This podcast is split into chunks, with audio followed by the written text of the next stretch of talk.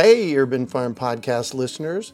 If you're as passionate about preserving the bounty of each season as we are, hey, I canned my first peaches at the age of 18, and that was a long time ago, then you're going to love what our friends over at Denali Canning have in store for you. They're on a mission to spread the love and knowledge of food preservation, and they're inviting you to join the journey for free. Right now, Denali Canning is offering free canning lids to anyone who wants to dive deeper into the world of food preservation. Yes, you heard that right, absolutely free.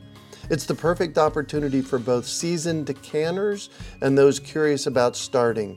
Denali is about quality, reliability, and supporting the canning community, ensuring that you get the best results every time you preserve. So why not give it a try? Visit denalicanning.com forward slash free to claim your free lids and start your preserving adventures today.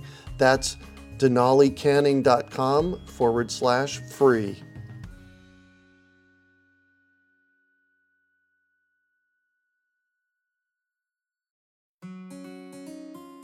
Greetings, urban farmers, gardeners, and healthy food visionaries. Farmer Greg here, and welcome to the 614th episode of the Urban Farm Podcast, where every day we work together to educate and inspire you to become part of your food revolution. Today on our podcast, we have someone who looks outside the box for garden growing. We're talking with Jenn Frymark about growing fresh and closer to home. Jenn is the Chief Greenhouse Officer of Gotham Greens, a pioneer in urban indoor agriculture with a national network of local high tech farms. At Gotham Greens, Jenn oversees all greenhouse design and growing operations.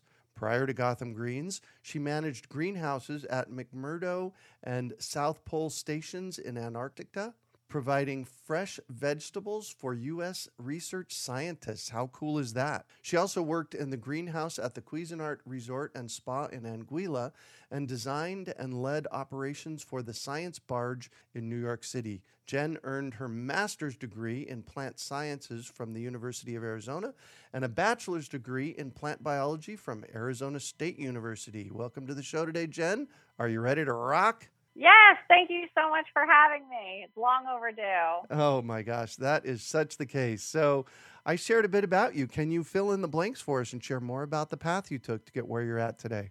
Yes, absolutely. And what's so fun about getting to do this podcast with you is in a lot of ways my story starts with you. Isn't that fun? Um, which is just, I think, just a testament to how much like the work you've done has inspired Aww. so many people and certainly myself. So well, thank you. I really, yeah, a lot of my, the launch of my career started with you. And so, I mean, I can just wow. start with that story. You know, I, you know, was at, we were at ASU together. Yep. And I was sort of floundering and bouncing around majors and trying to decide what I would do. This was and in. Gosh, what? This yeah, was, I'm trying to think what year this would have been 1998, 1999? Yep, maybe? 99. That's when I started at ASU. yeah. Okay, because that would have been my third year there already, mm-hmm. um, second year. And uh, yeah, so we took an organic gardening class together. In and August. It was just an, yes. And you know, I already, I, I, mean, my, I've always been a strong math science person, right? So I knew it was going to be something in the sciences that I did and was just, you know, took that as an elective and I loved it. It was my first experience really working with plants. And you and I had that class was based, um, yes, there was classroom time, but we were also based out at the farm at South Mountain. Yep. And we had that class out there. And I remember the day that we had to like prepped this field plot and it was scorching hot. Yeah, in August. You and I just bonded. You know, there was this field and they were like, all right, we're going to teach you guys double digging. And I think the whole rest of the class just like were so wimpy and they just couldn't, they're like, we can't do it. And you and yeah. I did the whole thing together. Yeah, they, I think um, they stood back and watched us. Yes and I just like the bond of between us was instantly formed. We were both really passionate about it, and we were both really hard workers so I think, you know, you and I began our relationship, you know, in that class. But because of it, like, you know, we worked so much together during that class and at the farm. And just became friends, you know, and you had the urban farm going at your place, and I just started getting involved. Uh, you started teaching me about permaculture, fruit trees, I mean, everything, you know, and uh, just really, in a lot of ways, when I was just a new plant lover, uh-huh. I guess, I feel like in a lot of ways, you really took me under your wing and exposed me to so much. And it was like my, you were the first person that really showed me that there was a career path with plants. Well, so hold on here. I'm, I'm tearing up a little bit. I had no idea. You were just my friend. Yeah. You were just my friend back then. I had no idea that I was having that impact on you. Yeah, I mean wow. that's the thing. It's like you always you never know what's happening when you interact with people, you yeah. know. So it's just so important. Um you're always and I think of that like even with my kids too, even when you're not teaching, you're teaching. Like everything you're doing is just influencing people around you. And so yeah, you were just such a huge influence on me wow. and I'm oh, eternally grateful for it so then from there, you know, I think even w- like with you and other people in the Phoenix area, I started doing so much. I mean, you connected me. I ended up with so many jobs in college because of you and people I met with you, probably more than the average person. But, you know, we were working together on projects with the urban farm or fruit trees. And I started doing school garden programs. You and I were doing curriculum for charter schools. I started working with Salvation Army, doing garden programs for them. I had I I was working at another woman's like herbalism company doing herb gardens for her. I was wow. working, you know, in some other kitchen gardens. There was just so much going on in the Phoenix area too. It was very exciting. And, you know, so from that and working with plants, I think how I got to, you know, Gotham Greens, another just real turning point in my career path was you know, I was at ASU, had switched the major to plant biology at this point, was working with plants, and you know, it was all education related, most of the job. Mm-hmm. And there was, you know, schools asking for, you know, garden programs or garden beds, but they didn't have outdoor space. So then I was like, I'm going to have to learn another way because plants are just such a great way to teach kids. You can right? teach almost any lesson. You can teach about science, you know, math. environmental stewardship, math. You can teach health, nutrition. I mean, you can really build an amazing program around plants. And so I remember seeing an advertisement for a conference that was happening at University of Arizona in Tucson and it was on hydroponics for the classroom. That conference doesn't exist anymore, but they ran it for many years then. So, yeah, this still would have been I guess maybe the late 90s, 2000, maybe a little bit later. And they yeah so i went to this conference and i mean it was at the controlled environment ag center at u of a and again i was just sort of thinking how i would apply this to classrooms in phoenix but the second i walked into one of these greenhouses they're teaching greenhouses and saw the tomatoes growing you know 20 feet up into the air wow. i was so inspired and i just knew i like you know sometimes it's just like something presents itself in your life and you just know that's the door to walk through you know? And i had that experience at the, conference. It was just so clear what the next part of the journey was. And so after going to that conference you know i still had i was graduating now um, from asu and had to decide what's next and again is like just uh you know my love for plants i kind of had a lot of irons in the fire you know i had thought about going to naturopathic med school. Oh i remember um, that. i was also applying at the time to michael moore's school for botanical medicine in bisbee because i was very interested in that path.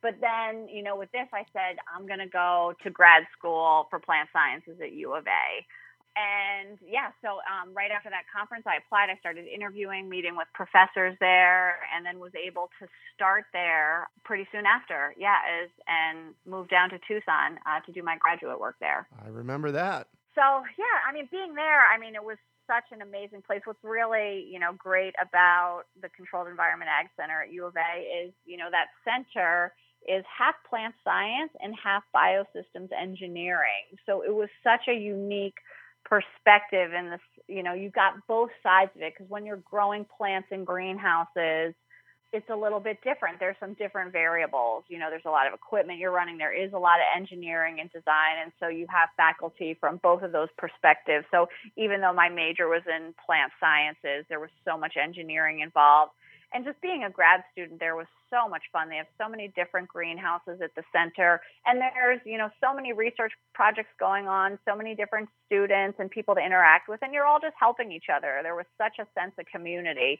So i might have had my own research projects that were on sensors and controls and growing basil, field versus outdoor production, some photosynthesis studies. You know, I had a lot of my own research projects, but then you're also helping your fellow students, you know, and you're working on tomato projects and peppers and other equipment installations. So you really get your hands dirty. You build some greenhouses from the ground up. So you get to see some greenhouse construction. You set up new control systems.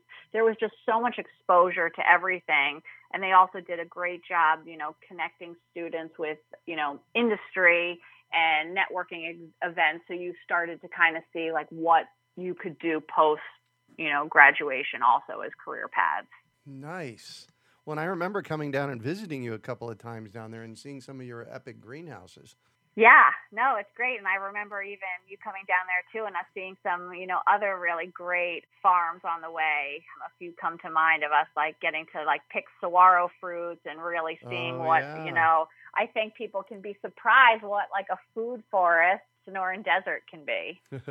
right? So then something happened and you I it was after you graduated and all of a sudden I hear from you and you're in Antarctica. Tell us about that. Yeah, so I think I've had a lot of like extreme environment farming experience. I definitely have not had a traditional farming career path, even though it all has been farming related. So when I was at U of A, um, you know, the director of the center at the time and someone on my graduate committee was Gene Giacomelli.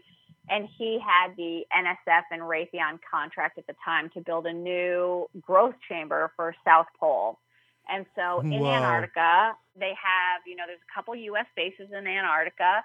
And I mean, just like you know, where there's people, they want fresh food, you know? And so over the years, people had just like built all these kind of like hobby makeshift greenhouses in different bases. And they all were using hydroponics, which is what I had just gone to school for, because the Antarctic Treaty says that no country can bring their own soil to Antarctica. Oh So if people wanted to grow food there, they automatically started using hydroponics. Now, the NSF was building a new South Pole station at the time that I was in graduate school because all the old domes were getting buried by snow. And so, as part of it, they said, you know what, let's build a real food production chamber down here, not just these hobby ones that people are putting in closets and places um, and sheds to try to grow some food.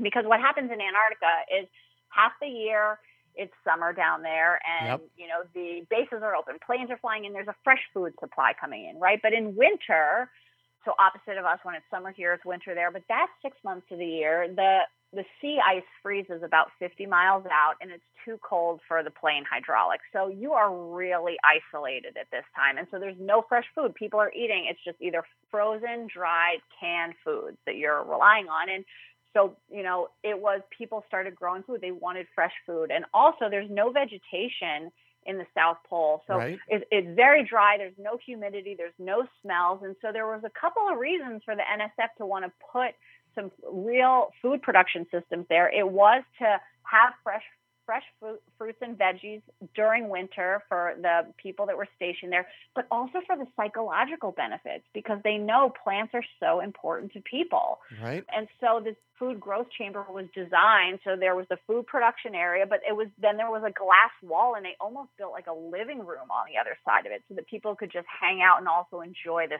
space Wow, and really? be around plants and the humidity and smell everything.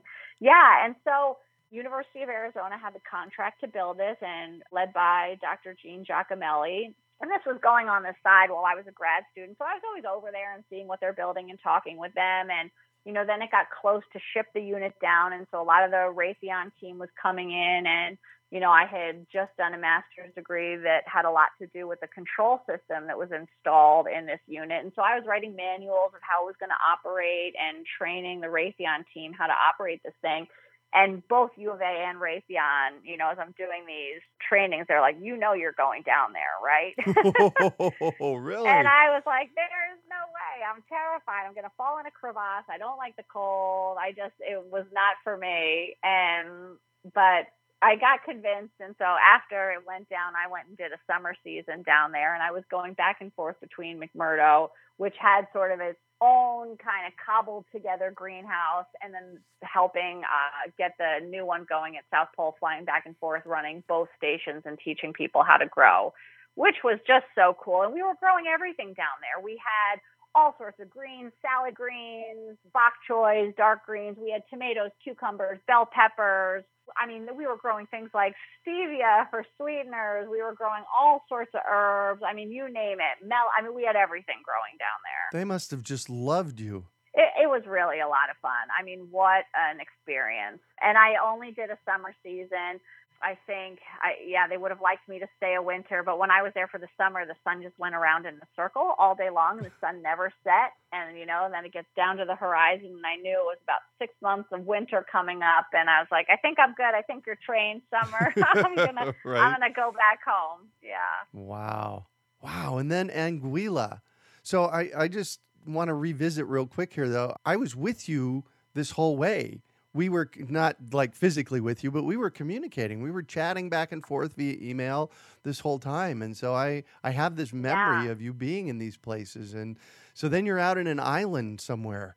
Yeah, and that was actually during my graduate program. So there's someone named Howard Resh who wrote a book called Hydroponic Food Production, which for so many years was like the only book out there on, you know, hydroponic crop production and the real go-to resource for a lot of people. And I knew this book, had read this book, and kind of looked up to him as an idol. And he came and spoke at U of A. And at the end of his talk, he was he's always been a consultant, but he was also running this greenhouse in the Caribbean in Anguilla for Cuisinart with similar, you know, intentions as some of the South Pole project, and that you know, in the Caribbean, like a lot of food is brought in by barge, and there's a lot of fresh veggies that just don't. You, there's a lot of things you don't see in the grocery store there. And the Cuisinart Resort had five restaurants, and there was just so many per- perishable items they wanted to serve that they just couldn't get. So they're like, we're going to have to grow it ourselves for our guests. So Howard had gone down there and he built this facility and ran it. And again, it grew everything. So at the end of Howard's talk at U of A, he said, I'm really open to hosting students and having you come down for an internship. I was like, this is for me. So I ran up to him. right. At the end of the talk, I had his book. I'm like, you need to sign my book and sign me up.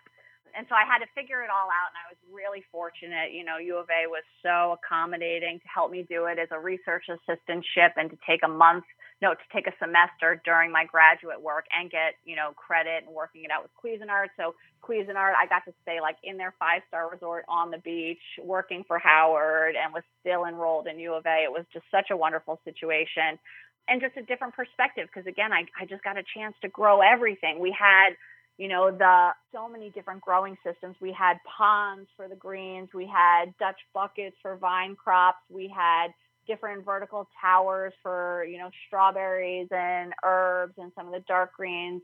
Beds you know just growing beds filled with you know peat based medias for beans. I mean we grew we grew everything there. So again with howard i got a lot of you know training on you know how to manage so many different kind of crops in a commercial setting how to manage all the crop scheduling and you know to wow. meet the resort's demand needs. So it was such a valuable experience and so that was actually before South Pole because that was during grad school, and then South Pole was right after. Oh, very good. Very good. Wow. And then again from the U of A connections, you know, I got off the ice, and another professor of mine from U of A, Merle Jensen, who's very well known in the whole greenhouse and hydroponics world, he called me and said, you know, there's these people that are, they want to build an environmental education center on a barge in New York City they want to put a couple of greenhouses on it, and you got to be the one that gets this job. Wow. so it's great. I mean, I'm from New York. My whole family was in New York City.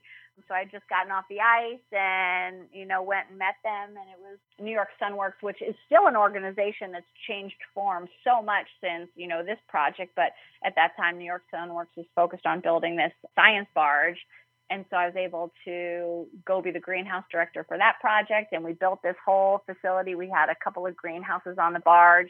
We powered it with solar panels, wind turbines. We had a generator that ran on biofuels, and we got it all from the waste oil from local area restaurants to power that. the water. We had a rainwater catchment system off the greenhouse. We had an RO system where we could purify the Hudson River water if we needed to. We had constructed wetlands on the barge if there were any wastewater streams. And then we designed a curriculum and went around and did like a tour program around Manhattan for two years for different schools. And we docked it at different piers. It was an awesome project. Wow. And that's about as urban farming as you can get on right? a barge on piers around Manhattan. Yeah. Well, and I actually came out to New York. I spent five days in New York and hung out with you on the barge and checked that out. That was awesome. Yeah, and so now, I mean, there, I believe the the science barge was donated, and there is another group running it. And New York Sunworks, um, over the years, has morphed into more of it builds um, the organization builds science classrooms and hydroponic science labs like all over at New York City schools. So nice. it, it's really great to see what they've built and done since since then. Okay, now the creme de la creme on the whole game. How'd that happen? Yes yeah, and so after that, I met you know Viraj and Eric through the Science Barge and being in New York, and you know the two of them are the ones who are much more entrepreneurial, and they really wanted to start a business, and there were so many reasons. Well, I mean, I guess we started this you know over ten years ago. Gotham Greens has been running for ten years, selling produce for ten years, but the three of us got together about 12 years ago because it took you know a little of time to get the business going and get the first greenhouse built but again, they were very entrepreneurial, interested in food production, and just saw this as a compelling business opportunity. We could see the products that were in, say, Whole Foods and New York City, and we just thought, like, let's see if we can grow this locally um, nice. and sell to these stores, stores and restaurants right in Manhattan. And so, yes, I mean, what's so, you know, what's been great about Gotham Greens is, you know, the three of us have such different skill sets, you know, so we could put that all together to build this company. And so, you know, Eric is our CFO and knew how to raise the money and, you know, handle all the finance for the company. And Viraj is our CEO and works on all, you know, business development and sales and marketing and these other parts of the business. And then I could really focus on the technology and work on the greenhouse design and how to grow everything. And so we were such a good team. And so we got our first greenhouse built in 2011, and that greenhouse is on the roof of a building in Brooklyn. And, you know, at first we knew we wanted to build an urban farming company. And then there's so many decisions to make. You know, how big is it going to be? Where are you going to put it? How are you going to finance it? What equipment are we going to use?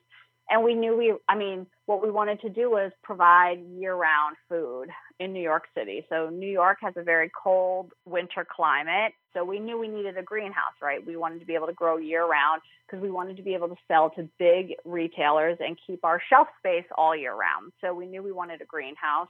And so at that point we were really moving into controlled environment agriculture. And certainly that's what my background was in and using greenhouses and hydroponic systems which we can talk more about but we ended up on the roof because, you know, in New York City, we were looking all over the place. Where are we going to put this farm? And, you know, what we were doing is we wanted to build something. We wanted to see if it was a viable business. You know, could this be a profitable business that stands alone? There had certainly been plenty of other examples of food production in New York City. I think, you know, we can say that the reason cities exist is because of agriculture, right? And so, oh, like, yes. cities and food go together.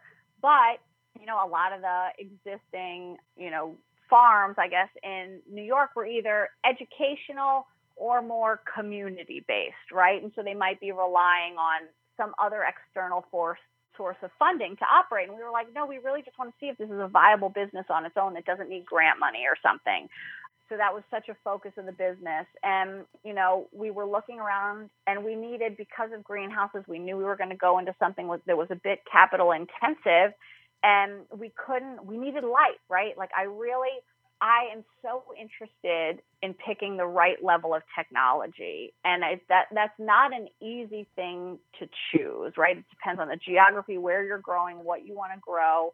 I want to be as close to nature as possible while leveraging some of like the very inter- interesting technologies that we have today but without removing too much of nature right? So i really wanted to use the sun um, and for that to be our primary energy source. And so we needed a place in the city that wasn't going to be shaded all the time, especially if you're going to build an expensive greenhouse. So, you know, most of New York City is like very tall buildings. And so as you're looking for sites on the ground, not only are they shaded, but it's a very expensive real estate investment. You know, like we're like new farmers trying to grow, you right. know, salads in New York City. So, you know, we ended up on the roof because it just worked out. Is like that's where we could be sure we'd get the light, and that's where you know it was a better real estate for us deal, a real estate deal for us too. So our first greenhouse, we had it up and running in 2011. We were on the roof of a building, and that was a retrofit.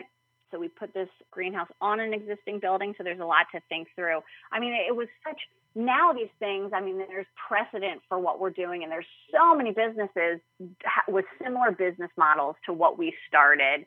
And there's now even precedent in building code for what we're doing. But when wow. we were starting this, you know, 12 years ago, like no one, it was very new. We were very pioneering, and everyone thought we were crazy. I'll you bet. know, they were like, how, you know so getting these things permitted finding the buildings that you could use like it was not easy and so it was so exciting when we got this up and running and you know very quickly after having the first one built you know we could see instantly that it was a good business idea and so we built the second one and the second one we built whole foods had reached out and said hey we're building a new building we're remediating a brownfield in gowanus brooklyn and we would really like to you know, they're they were building the first ever LEED platinum grocery store and they wanted to put our greenhouse on the roof of their building. And we were so excited about the opportunity. How did that make you feel? I just, I mean, it, it's just so exciting about just to see it was the buy-in that like this was a good idea and that there was it because it started as like you know our idea and that you're trying to like start a fire, right? And you're like, is there something there? But like uh-huh. when there's a request from someone else and a partner like that to build it, you're like, no, the world wants this. You know, mm-hmm. it, it's like a request, like asking for more, not like you trying to like push your way anymore. You know, so it just was so exciting. And so we built that second one with Whole Foods on their grocery store, and then after that, you know, the, the company has changed so much over the years of like level of technology, size of the greenhouses, where we're growing. We built a third one in New York City. And I mean, just so quickly, every greenhouse, we're just at capacity, sold out. There's so much demand in the marketplace. And then after having three facilities up in New York City, we were ready. We just felt that, you know, we had learned how to build the greenhouses, we learned how to run the business. We now knew how to run three different facilities. So we're already starting to become a bit decentralized. And we said, let's do another city. We're ready. And then Chicago ended up being the next city because we all had connections to that city. And it fit a lot of the criteria that were, you know, part of why we started the business. It had a cold winter climate, so we could use, you know, the production equipment we were using for year round growing. It had a very large population and a big market and then it was just very serendipitous that at the same time we started looking into other cities, Method had reached out to us, which they have all the eco-based cleaning products. Oh yeah. And their original founders were still running the company at that point, and they were building a manufacturing facility in the south side of Chicago, building the first ever LEED platinum manufacturing facility and the you know architect was William McDonough, and I'm sure you're oh, familiar oh with the really? book Cradle to Cradle. Oh, yep. yes. So he was the architect on the project. They were building this very inspiring, you know, LEED platinum manufacturing facility, and said, "Hey, you want to put a greenhouse on the roof of this building?" and it was perfect, you know. And so we built that project and again, that was a larger one. Now that greenhouse was 75,000 square feet. And so the facilities were getting bigger. We were adding more automation. And then after that, we were operating in two cities and we just felt really good about the business at that point. And we have scaled so much over the last couple years. So now, and started to move sites to the ground because once we once you get, we really were always focused on being close to the consumer in an urban environment. But once you get out of some of these very large cities like New York, you can have a greenhouse on the ground and be an urban farm without with maybe more favorable real estate prices or without the risk of a lot of like skyscrapers shading your property, right? Mm-hmm. So we ended up building another one in Chicago next door to the first project. We put 100,000 square feet on the ground there. We built another greenhouse in Providence, Baltimore, opened another in Denver, and our latest is now just about finished in Davis, California. What? So we, and then there's always, of course, like a pipeline of projects you know, behind that. So we are wow. just growing like crazy, which is so exciting. Why Davis, California? That's a, a long way from New York City. Yes, and this is just what's so interesting is you know the you know the business changes over time, and what you know originally was looking at this local supply chain, and that so much of the production was coming from California and we were looking at disrupting the supply chain. How could we, you know, be in the East Coast or these other regions where there wasn't food production and grow it right there? Like it, at first you'd think, why would you ever build in California? That's like the salad bowl of the country. But it turns out that there over, you know, the last decade, the interest in indoor farming and controlled environment agriculture, there are some different drivers that make this a compelling business opportunity, even in California. And I would say there's two pieces of that. One is food safety.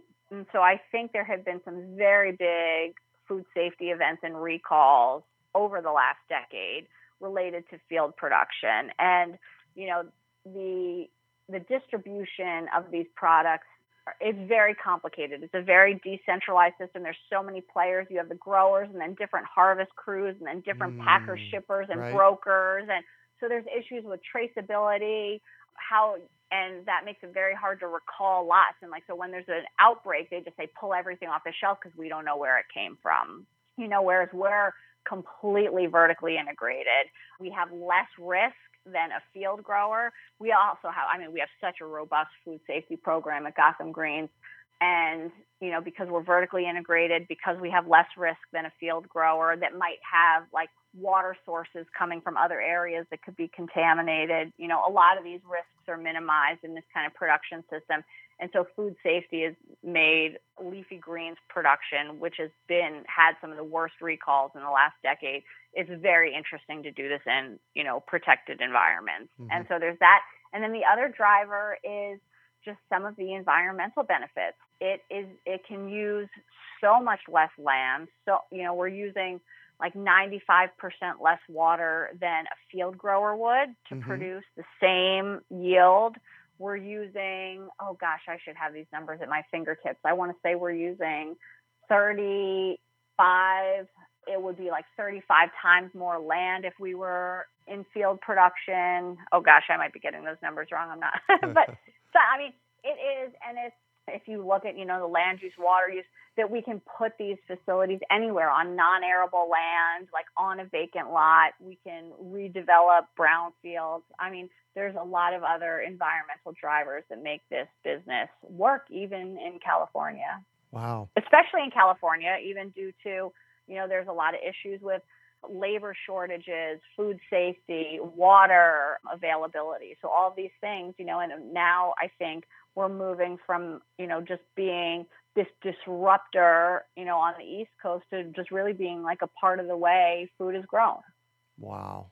That is truly epic. Congratulations. Yeah, thank you. It, it has been an exciting and very busy ride and it's in many ways, it feels to me like you were blessed all along the way with the right opportunity at the right time, and you just saw it and took it. I couldn't agree more. And I would say, gosh, what is the quote? It's like the guy, Louis Pasteur, that invented fermentation. He has this quote that says, chance favors the prepared mind. Mm. And I think, you know, that I am very grateful for some of the luck that we've received like received along the way and just like being ready to take advantage of it when those doors opened and like just having done the legwork to be ready. Yeah. Well, I'm so proud of you for what you've created. I've always been excitedly standing on the edges watching you as you process through this. So, congratulations. Yeah, thank you so much. You used a word that I want to define before we move on, and that's vertically integrated. Can you tell us what that means? Sure. So in our case, you know, we're all the parts of the supply chain, you know, are under our roof, which is different than a lot of field mm. production, conventional field production. So I'm growing all the plants, you know, I'm bringing in the seeds and some inputs, you know, but I'm growing everything on site, I'm packaging everything on site, and I'm the distributor to the customer. And typically, those are that can be many, many different groups yeah. for large field operations. Got it. So you guys handle everything. Yes. From seed to that, delivery. Yep, and that helps us just handle to not have all the losses that happen. You know, there's mm-hmm. if you read now, I think it's something like 40% of the food in this country is wasted. Yeah from this very complicated supply chain and wasted every level, whether it's the farm and then the packers and the processors, shelf life lost along this long distribution chain, and then the the shopper gets only a couple of days of shelf life on their product and things go bad in their fridge. So by us controlling that and being local, we can, you know, really take advantage of that and deliver a very fresh product of the highest quality and pass all that shelf life on to the end consumer and help reduce food waste. And I think that's become the more interesting piece. I feel like when we started, you know, a decade ago, food miles was a really big buzzword. Yep. And I don't know that that has turned out to be true. I don't know that that is the real driver of why local food is can be better for the environment. I think it has a lot more to do with this food waste. And if you think about how much, eh, because even if you talk about food waste, if 40% of the food is wasted because of this supply chain and you're losing all the shelf life of these fresh perishable products, you're throwing all that energy out the door too that went into that and all the water use that right. went into that that's not being actually consumed as calories anymore you know so i think that is what really makes the local production so compelling. Well, and there's the other, the complete other side of the coin, which is it's fresher, it's healthier for you. Yes, and that you're not losing, you know, the nutrition can degrade over time, yeah. and you know we can really just grow everything in like an op- optimal conditions in our greenhouses. Awesome. And where do people find out more about Gotham Greens?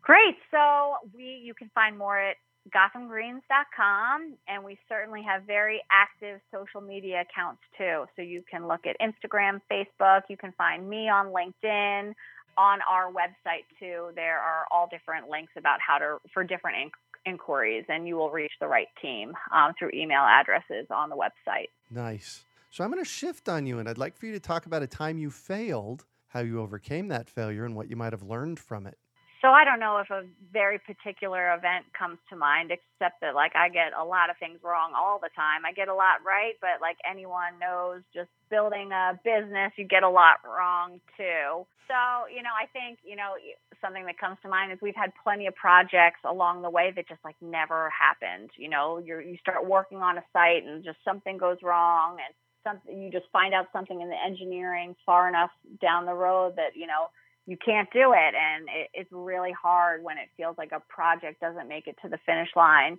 And so that's why you know gotham greens we have always been so careful to not say we're going to like build greenhouses everywhere say how many or announce projects too early. We very much just like we wait until it's almost open to announce it because you know there's things that have just you know come up over the years and plenty of things just of building the company and like what's the right way to build the company and the organizational structure and how do you make sure that everything's standardized? There's so many things that we try and if it doesn't work you just you just try again. I think that's it. You just keep trying again when something doesn't work until you find the right way. Right?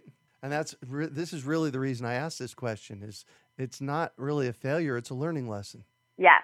Yeah. absolutely. And what do you consider your biggest success? I think that sitting here you know 10 years later that Gotham Greens made it is a huge success. Mm, nice. um, and just that the business made it. Because I was even looking this up because there's all these people make all these statements of like what percentages of business fail. And so I was looking it up and I read that 20% of businesses fail in the first year, and by year 10, 70% of businesses fail. Those are the most recent recent statistics, and you know, just to be standing here over a decade later with a business thriving is is such a huge success. Oh, amen to that. Congratulations. And what drives you? I really love plants. so I think that that is my driver. Like I love plants and I'm a super inquisitive person. And so I just, every new chapter of the company is just an opportunity for learning and to like dig in deeper and learn more about something else. So, all things plants, I can learn more about plant physiology. How can I grow them better? How can I get better yields, better quality? How can I grow more with less and use less resources using technology, data, plant science? Yeah, so I think I'm just like very rooted in plant science.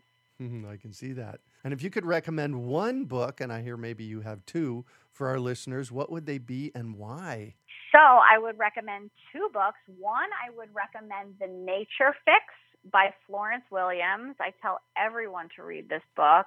I think it's inspirational to just see all the benefits of spending more time in nature.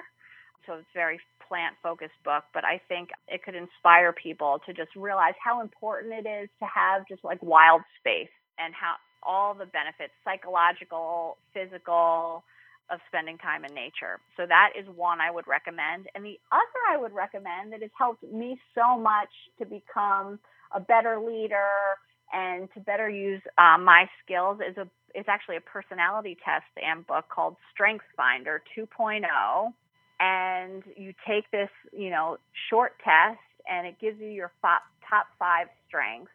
And I have taken a lot of personality tests over the years, and this is the best one I've ever taken. And the whole premise of the book and what I find inspiring about it is that it's, you know, not trying to tell you to be well rounded. You know, it's like notice what you're good at and then like go for it. So, again, if I think it, about my kids, if you know like my son's like very good at math and it makes me think like don't get him the you know english tutor get him the math tutor. Like go after what you're really good at. Mm-hmm. wow. And what one final piece of advice do you have for our listeners? I would say even related to recommending the book the nature fix i would say everyone should spend much more time outdoors in nature. We spend far too much time inside uh, so many of us are very sedentary, working on our computers in the office all day. And we have so much to learn from nature. It's a great way to relax and it's a great way to spend time with people. I mean, everything we've seen during the pandemic, it's a very safe space to spend time with other people right now. And I, I just think you can get a lot of ideas from that kind of unstructured environment and even just thinking about biomimicry and what little tips you're going to learn walking through a forest and what the plants can teach you. Well, thank you so much for joining us on the show today, Jenn. It has been an absolute delight. Great. Well, thank you so much for having me, Greg. Absolutely. And how can our listeners get a hold of you? I think the best way is through the Gotham Greens website, or um, probably the easiest is to find me on LinkedIn. Perfect. And that's gothamgreens.com. Yep, you got it. Awesome. Thank you. And you can find show notes from today's podcast at urbanfarm.org forward slash Gotham Greens. We hope you enjoyed today's episode of the Urban Farm Podcast. Remember to listen for tips, advice, and resources to help you on your journey with urban farming. You can find us on the web at urbanfarm.org or send us an email to podcast at urbanfarm.org. In the words of Vincent van Gogh, great things are done by a series of small things brought together. Be encouraged that with each lesson learned and skill developed, you are one step closer in the direction of your dreams. Hey, Urban Farm Podcast listeners. If you're as passionate about preserving the bounty of each season as we are, hey, I canned my first peaches at the age of 18, and that was a long time ago. Then you're going to love what our friends over at Denali Canning have in store for you. They're on a mission to spread the love and knowledge of food preservation, and they're inviting you to join the journey for free.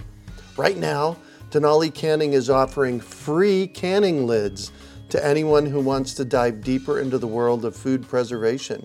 Yes, you heard that right, absolutely free. It's the perfect opportunity for both seasoned canners and those curious about starting. Denali is about quality, reliability, and supporting the canning community, ensuring that you get the best results every time you preserve. So why not give it a try? Visit denalicanning.com forward slash free to claim your free lids and start your preserving adventures today. That's denalicanning.com forward slash free.